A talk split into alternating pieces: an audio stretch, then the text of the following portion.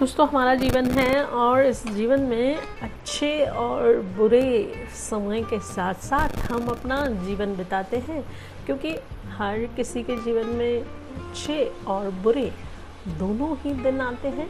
ये दोस्तों, प्रकृति का नियम है। हर अंधेरे के बाद जैसे उजाला आता ही है, हर रात के बाद जैसे सूर्योदय होता ही है सो आपका समय सही नहीं चल रहा है तो उसके बारे में बार बार सोचने से अच्छा है कि उस बुरे दिन से आपने अच्छाई कौन सी सीखी? उस बुरे दिन से आपने अच्छाई क्या सीखी? और ऐसी प्रेरणा ले सकते हैं।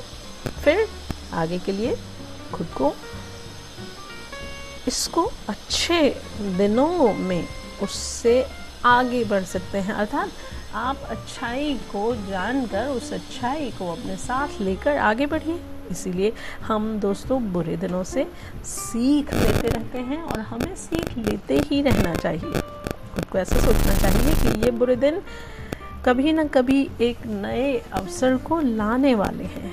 बस ऐसे ही एक सकारात्मक विचार के साथ जीवन में हमेशा आगे बढ़ते रहिए, खूब स्वस्थ रहिए, व्यस्त रहिए, मस्त रहिए और सुनते रहिए दिल की बातें। मिलते हैं एक और ऐसे ही एपिसोड को लेकर। तब तक के लिए, टाटा बाबा टेक केयर सी यू